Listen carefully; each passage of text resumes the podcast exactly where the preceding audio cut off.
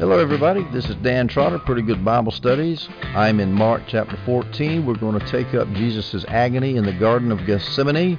The context is this Jesus has just finished the Lord's Supper. He has done some talking with the disciples on the way to the Garden of Gethsemane, which was east of Jerusalem. You had to go out of Jerusalem down into the Kidron Valley, across the brook Kidron, up on the other side of the brook, up to the western slope of the Mount of Olives. That's where the Garden of Gethsemane was, and they had to walk there. A lot of stuff happened on that trip as they walked. They had sung a hymn probably at the Passover meal. It's not exactly clear because of where Mark places that singing of the hymn. He has it at verse 26, whereas the Garden of Gethsemane passage starts at verse 32. But Robertson says he sung it at the they sung it at the Last Supper, so that's where we're going to take it. Now, according to Robertson's harmony, a lot of stuff happened between the Last Supper and the Garden of Gethsemane. First of all, this is recorded in all of these events are recorded in the Gospel of John. In John 14, we have the farewell discourse to the to the disciples in the upper room. This was after the Lord's Supper when Jesus said, "Let not your heart be troubled. In my Father's house are many man, mansions, and I've gone to prepare a place for you." And then on the way to Gethsemane, as they walked out, John 15, Jesus talks about himself being the true vine. And you need to abide in Jesus. Every branch needs to abide in Jesus. And without without me, it is impossible to do anything. Apart from me, you can do nothing. And then in chapter 16, it talks about, I need to go leave you because I'm going to send the Holy Spirit, the Comforter, to you. So you see this important stuff going on here before we get to the Garden of Gethsemane. And then, of course, possibly near the Garden of Gethsemane, Jesus prays his famous high priestly prayer in John 17, where he says, I have come to collect my sheep, and I pray for my sheep. There are three parallel versions of this story. There's one in Mark, here where we are in Mark 14. There's Matthew 26, verses 36 through 46, and there's Luke 22, 39 through 46. John mentions it briefly. The only extra detail that John mentions he says the disciples went over the brook Kidron. That means he was on the other side of Kidron where the Garden of Gethsemane was, a minor detail. So we're not going to deal with John, we're going to deal mainly with Mark, Matthew, and Luke. So let's read the whole passage in Mark, the whole 11 verses. Mark 14, 32 through 42. Then they came to a place named Gethsemane, and he told his disciples, Sit here while I pray. He took Peter, James, and John with him, and he began to be deeply distressed and horrified. Then he said to them, My soul is swallowed up in sorrow to the point of death. Remain here and stay awake. Then he went a little farther, fell to the ground, and began to pray that if it were possible the hour might pass from him. And he said, Abba, Father, all things are possible for you. Take this cup away from me. Nevertheless, not what I will, but what you will. Then he came and found them sleeping. Simon, are you sleeping? he asked Peter. Couldn't you stay awake one hour? Stay awake and pray so that you won't enter into temptation. The spirit is willing, but the flesh is weak. Once again he went away and prayed, saying the same thing. And he came again and found them sleeping because they could not keep their eyes open. They did not know what to say to him. Then he came a third time and said to them, Are you still sleeping and resting? Enough, the time has come. Look, the Son of Man is being betrayed into the hands of sinners. Get up, let's go. See, my betrayer is near. All right, we're going to go through Mark, Matthew, and Luke and pick up different details as we go through the passages. I'll say right now that Matthew and Mark are very close. Luke is actually fairly close too. They all three of them are very close. Luke leaves out a couple of details and adds a couple of details, but basically the three passages are pretty close. Well, let's start with verse 40 in Mark 14. He finds them sleeping for the second time, Peter, James, and John, who he had left aside as he went alone by himself to pray by himself, and he asked them to pray for him, and they fall asleep on him. And he comes and he challenges them and says, and Mark says they did not know what to say to him. Why? Why did they not know what to say to Jesus? Well, could it be they were confused? Well, they got awakened in the middle of the night. Could it be that they were ashamed and didn't know how to excuse themselves? Maybe they were so sleepy they just couldn't wake up. Maybe they were stupefied with sleep. It had been a very long day, very long Passover day, and it was now roughly midnight or so in the middle of the night. Could be they were just so grieving so bad because they knew that Jesus was about to die. He had told them that his his God's associate would be struck down, quoting Zechariah, that the sheep would be scattered, and it was a bad time. They knew they were in trouble. When Jesus went into the garden with his disciples, of course, he separated out three of them, Peter, James, and John, and left the other eight. Judas, of course, is gone now, so the other eight he left at, at a, at a point. Peter and James and John came with him. Then he left Peter and James and John and went even further, a stone's throw, Luke says, an extra detail. And so he's praying there in the Garden of Gethsemane. Now, it says that that he was distressed and horrified. The Holman Christian Study Bible has horrified. Mark, uh, the King James has greatly amazed, which to me is uh, that's old English. It doesn't mean what it means today in modern English. Horrified is the translation of the Holman Christian Study Bible. He went through hell there in the Garden of Gethsemane. So now let's look at the Matthew passage and go through this in even greater detail, starting in Matthew 26, verse 36. First of all, we find out in Mark and Matthew that the place was named Gethsemane. What does Gethsemane mean? It means oil press, a place for squeezing oil for olives, and that's appropriate because this garden was at the foot of the Mount of Olives.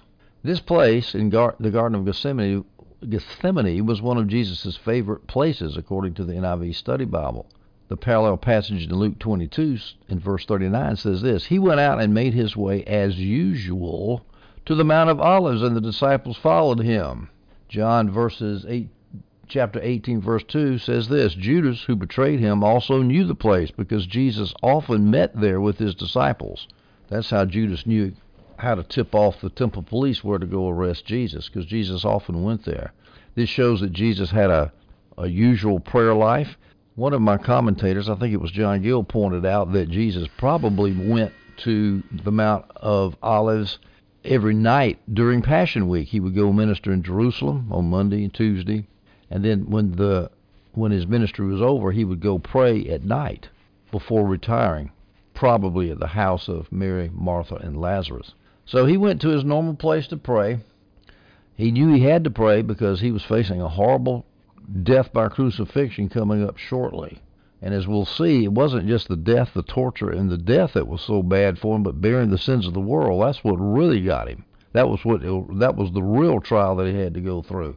And I don't mean to make light of death and crucif- death by crucifixion because uh, every account you ever read of crucifixion, it is really, really bad, real bad. Peter took, excuse me, Jesus took Peter and the two sons of Zebedee. These were his three favorite disciples. They were often admitted on other occasions when the rest of the disciples were not admitted. For example, when Jairus' daughter, Jairus the synagogue ruler's daughter, was raised from the dead, Mark 5:37. He, Jesus, did not let anyone accompany him except Peter, James, and John.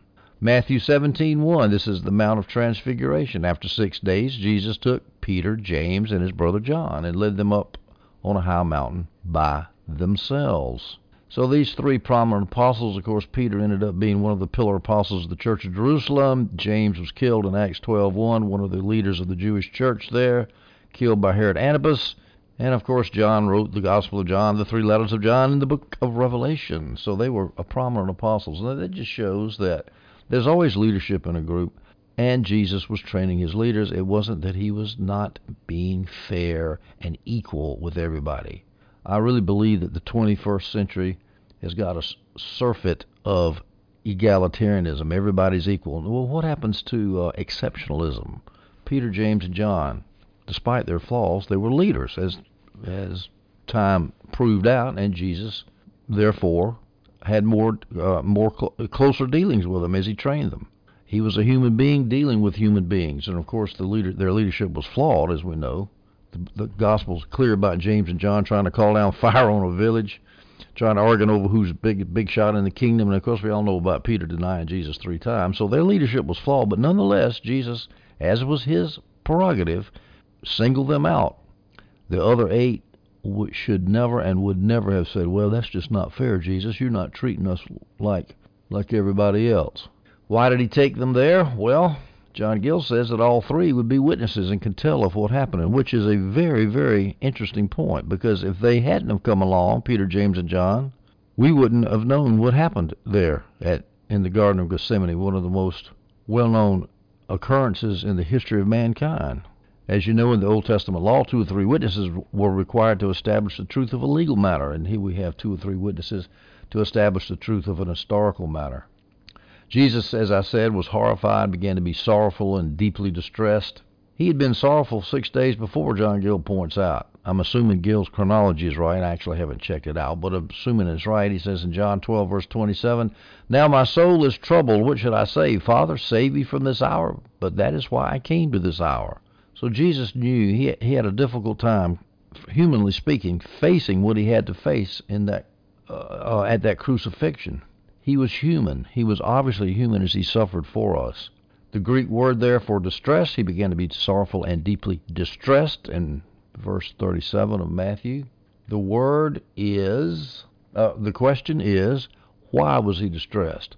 Well, the obvious reasons are because he was about to die and he was about to be tortured on a cross. Okay, well, that's good enough reason to be distressed. But interestingly enough, Adam Clarke disagrees with this. He says, for Jesus be, to be distressed over his impending death would rob Jesus of his excellency and manhood for him to be afraid of this. Oh, really? You're less than a man if you're scared of getting nailed up on a cross and dying of thirst, lying out there in the hot sun with nails through your hands. You're sucking air, trying to keep from suffocating to death. You got a spike driven through your feet. Get a spear stuck in your side to finish you off. Oh, and you would be a coward if you didn't fear this? I'd like to see Adam Clarke do it. What normal person wouldn't be afraid of that? So I believe he was distressed over his impending crucifixion. Adam Clarke, but then Adam Clarke goes on to say, well, he knew in three days he was going to be raised again, so he didn't have anything to be worried about. Oh, really? Knowing that you're going to be raised again in three days, that's supposed to make crucifixion easy? Well, sometimes these super intelligent polymath commentators that know everything and sometimes can be quite stupid, in my humble opinion. Oh, really, I'm serious. It's, it's amazing what people will say sometimes. But John Gill makes the point that what he really could have been distressed about, even more than dying, and I think he might be right about this, is the fact that Jesus was contemplating bearing the sins of the world. Here's a quote. Here's his quote. In great consternation and astonishment at the sight of all the sins of his people coming upon him, at the black storm of wrath that was gathering thick over him, at the sword of justice which was brandished against him, and at the curses of the righteous law, which, like so many thunderbolts of vengeance, were directed at him. Whoa. Gill has got some great rhetoric, and when you think about that, that's what Jesus was going through. That's pretty bad. I mean, how many times have you done something that felt like God was mad at you a little bit or angry with you? Or how many times before you got saved you just felt sick for all the sins you'd done? Well, take that and multiply it by about a million, and that's what Jesus was facing. It's pretty bad. This word distress is a Greek word ad, ademone, ademonein, ademonein. But this word is used by the Greeks to denote the most extreme anguish which the soul can feel, excruciating anxiety and torture of spirit, according to one of my commentators. Jesus was going through a real bad time. In fact, in verse 38, he said, My soul is swallowed up in sorrow to the point of death. What does that mean to the point of death? Well, Clarke says it could be he was so grieved that death was about to arrive. In other words, he's so sorrowful because the point of death was was was arriving. I don't think that's what it means. I think John Gill uh, Gill has the answer here when Gill says that Jesus knew his sorrow would be unrelieved until he died. My soul is swallowed up in sorrow, and I'm going to be sorrowful all the way down to the last breath that I take, and until I die.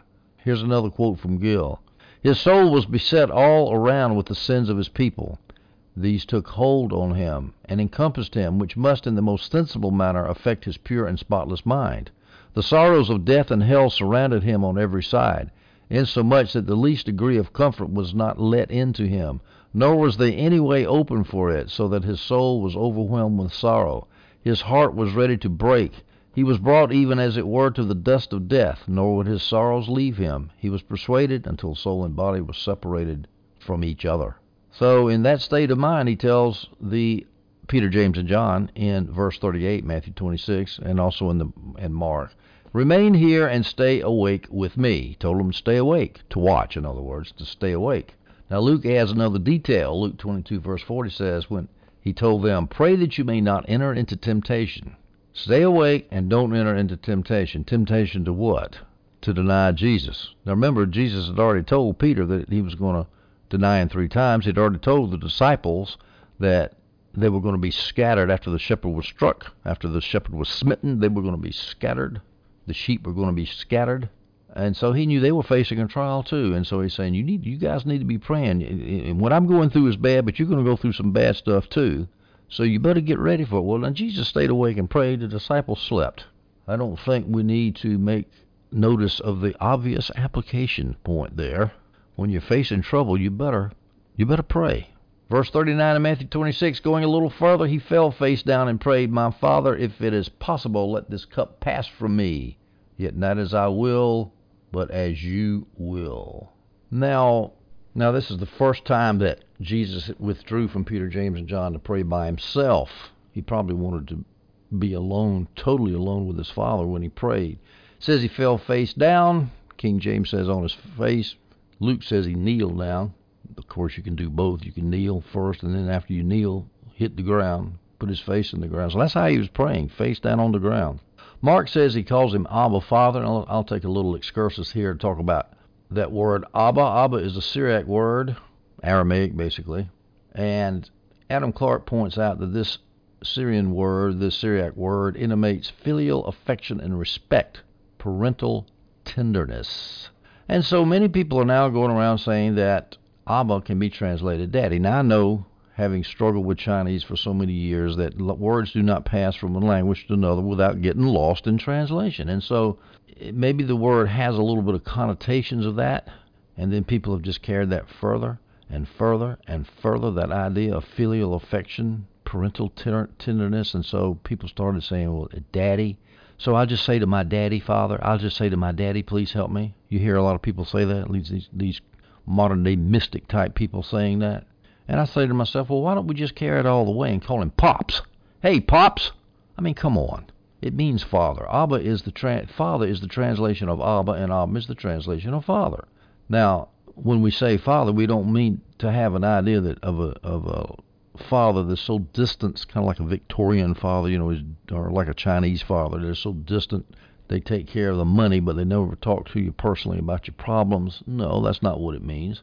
There's tenderness and respect in that idea of father, but that's what Abba means. It's not pops. It's not dad. I mean, when people say that, I keep thinking, well, you know, you're getting so close to blasphemy. I, I, I'm just about to grow hives. I can't stand it. I remember reading a great article in Christianity Today by a scholar who proved to my mind, beyond a shadow of a doubt, that the word should never be translated daddy. And I, I stand on that. I've lost the article, but I'm, I'm sure he's right. Now, Matthew says, Let take this cup away from me. All three of them say, Take this cup away from me. All three parallel passages. Mark adds, Take this hour away from me. Mark 14:35. He began to pray that if it's possible, the hour might pass from him. It's the same idea. The cup is talking about the hour of his crucifixion be taken away from him. Now, cup can be one of three things, the metaphor. Cu- it could refer to the cup of poison that an executioner would give to a condemned criminal to capitally execute him. Pretty nasty. It could be a cup of medicine, bitter medicine that a doctor gives you. Tastes nasty. Or it could be a cup that they gave criminals hanging on a cross full of wine mixed with myrrh, wine mixed with frankincense, whatever they mixed with it, myrrh and frankincense, to take away the pain of the crucifixion. But either what, what, however, the metaphor was being applied here, it's obviously it's a horrible thing. Let me give you a quote from John Gill. Quote, all his future sufferings of death which were at hand, together with the bearing the sins of his people, the enduring the curse of the law and the wrath of God, all which were ingredients in and made up this dreadful bitter cup, this cup of fury, cursing and trembling, called a cup, either in allusion to the nauseous potions given by physicians to their patients, or rather to the cup of poison given to malefactors the sooner to dispatch them, or to that of wine mingled with myrrh and frankincense to intoxicate them, that they might not feel their pain. In another place, Gill says this he had the wrath of God poured out upon him, and his prayer bespeaks him to be in a condition which neither, neither they nor any mortal creature were ever in.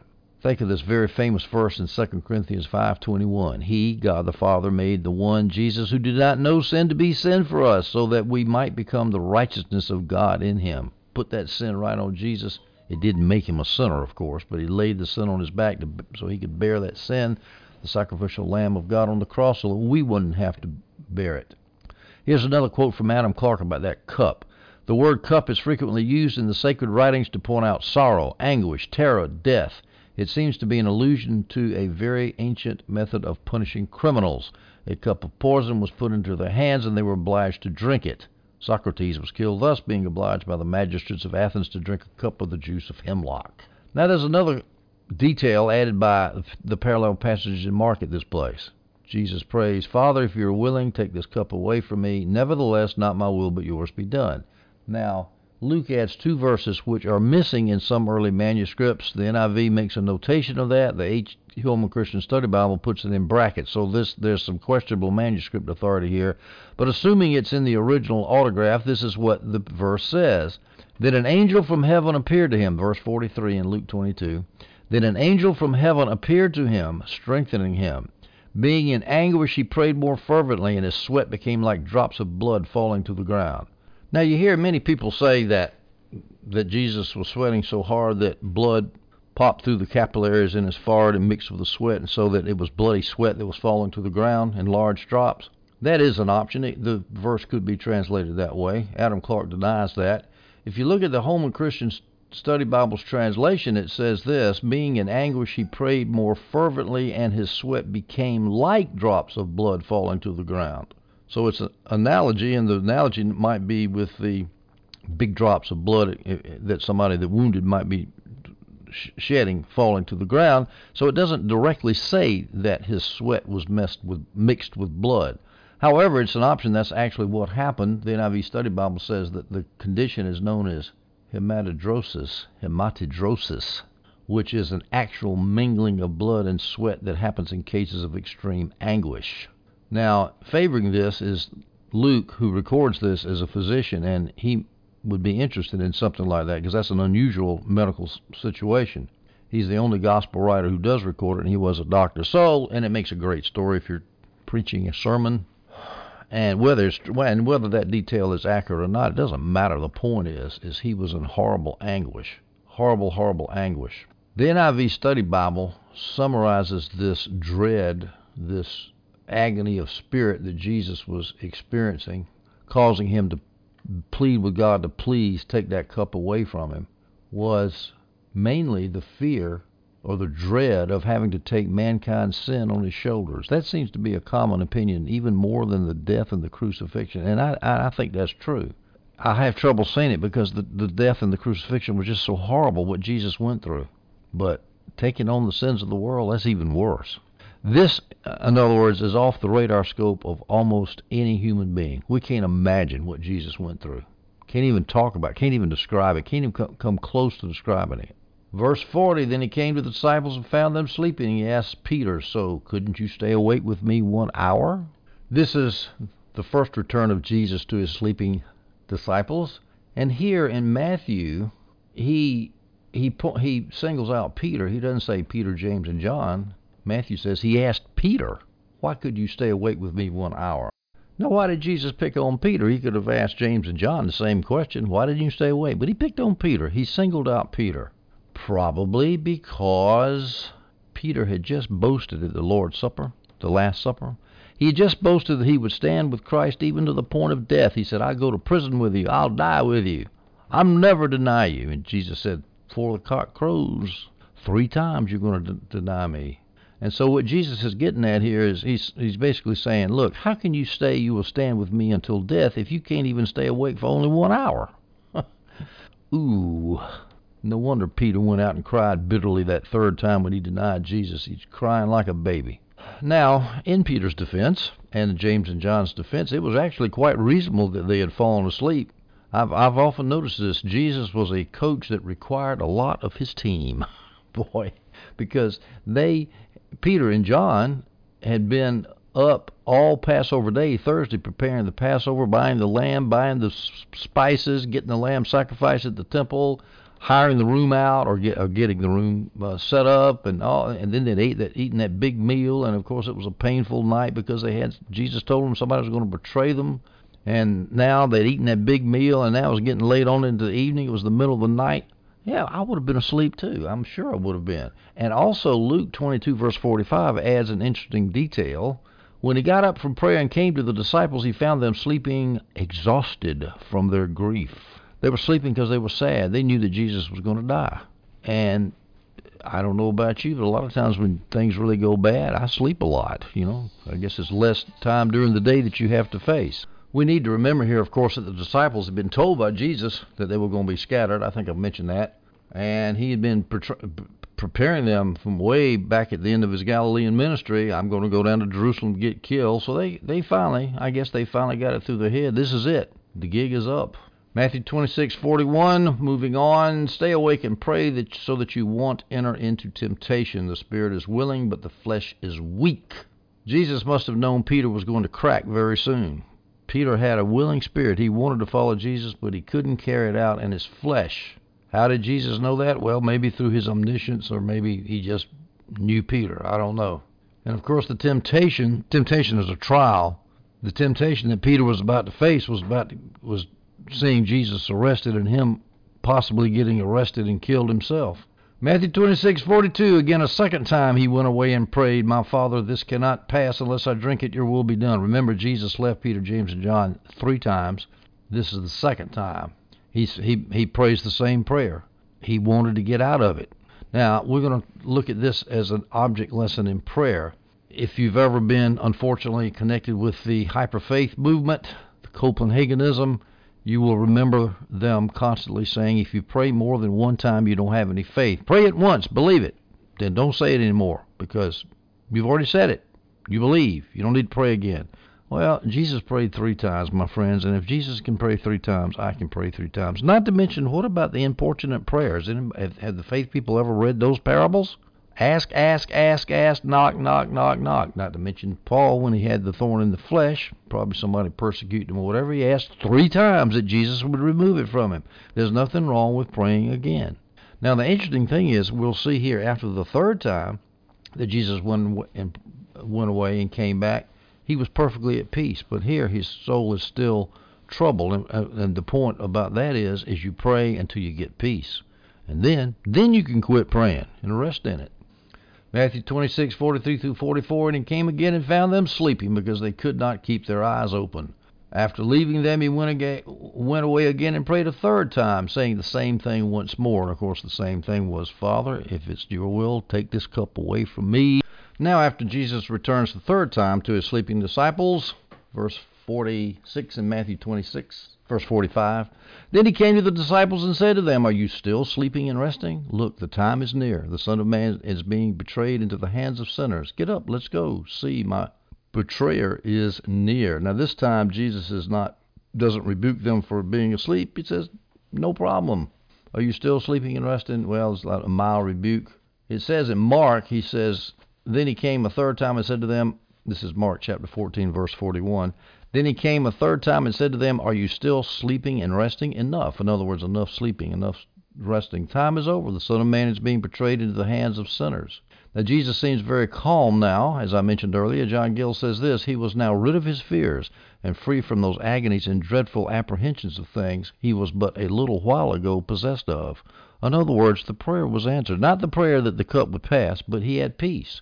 He got no for an answer, but to receive peace is determined to do God's will. And what a great sermon application that would be. Now, some people say, skeptics, blasphemers, like to say that Jesus committed suicide and that's sinful. That is nonsense. He did not commit suicide. Somebody has about to jump off a bridge. He has a choice: jump off the bridge or not. What choice did Jesus had? He was he was ar- not armed. His disciples, except for Peter, were not armed. They there was no way they could overcome the temple police that showed up. He didn't commit suicide. He did what you and I would have done. They surrendered. He uh, he surrendered. Now, of course, I'm looking at it from the human point of view. God divinely could have done it. He could have ordered a legion of angels to come rescue him. Of course, that wasn't in the in the plan. But however, we're looking at Jesus from a human aspect. He did not commit suicide. Now, Jesus said, "The Son of Man is being betrayed into the hands of sinners." See, my betrayer is near. Jesus don't know how he knew that Judas was near, but he knew Judas was going to betray him, and he figured it was just a matter of time before it was going to, Judas was going to get there with his arresters, and he probably heard them coming, and he knew that Judas would probably be with them. So I think that's a natural human apprehension that he figured that out. Some people say it was divine.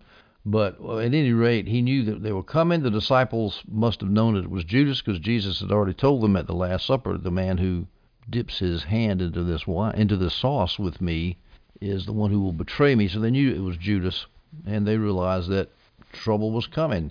Now, what does it mean? I'm about to be betrayed into the hands of sinners. Could it just mean sinners, that the Jews who were arresting Jesus were evil sinners? Well, Adam Clarke says that Jesus was using the common Jewish word for Gentiles. The Gentiles called the, the Jews called the Gentiles sinners all the time, referring to the Roman cohort that was stationed at the festival time for the defense of the temple, and that the Jews had gotten the Romans to go along.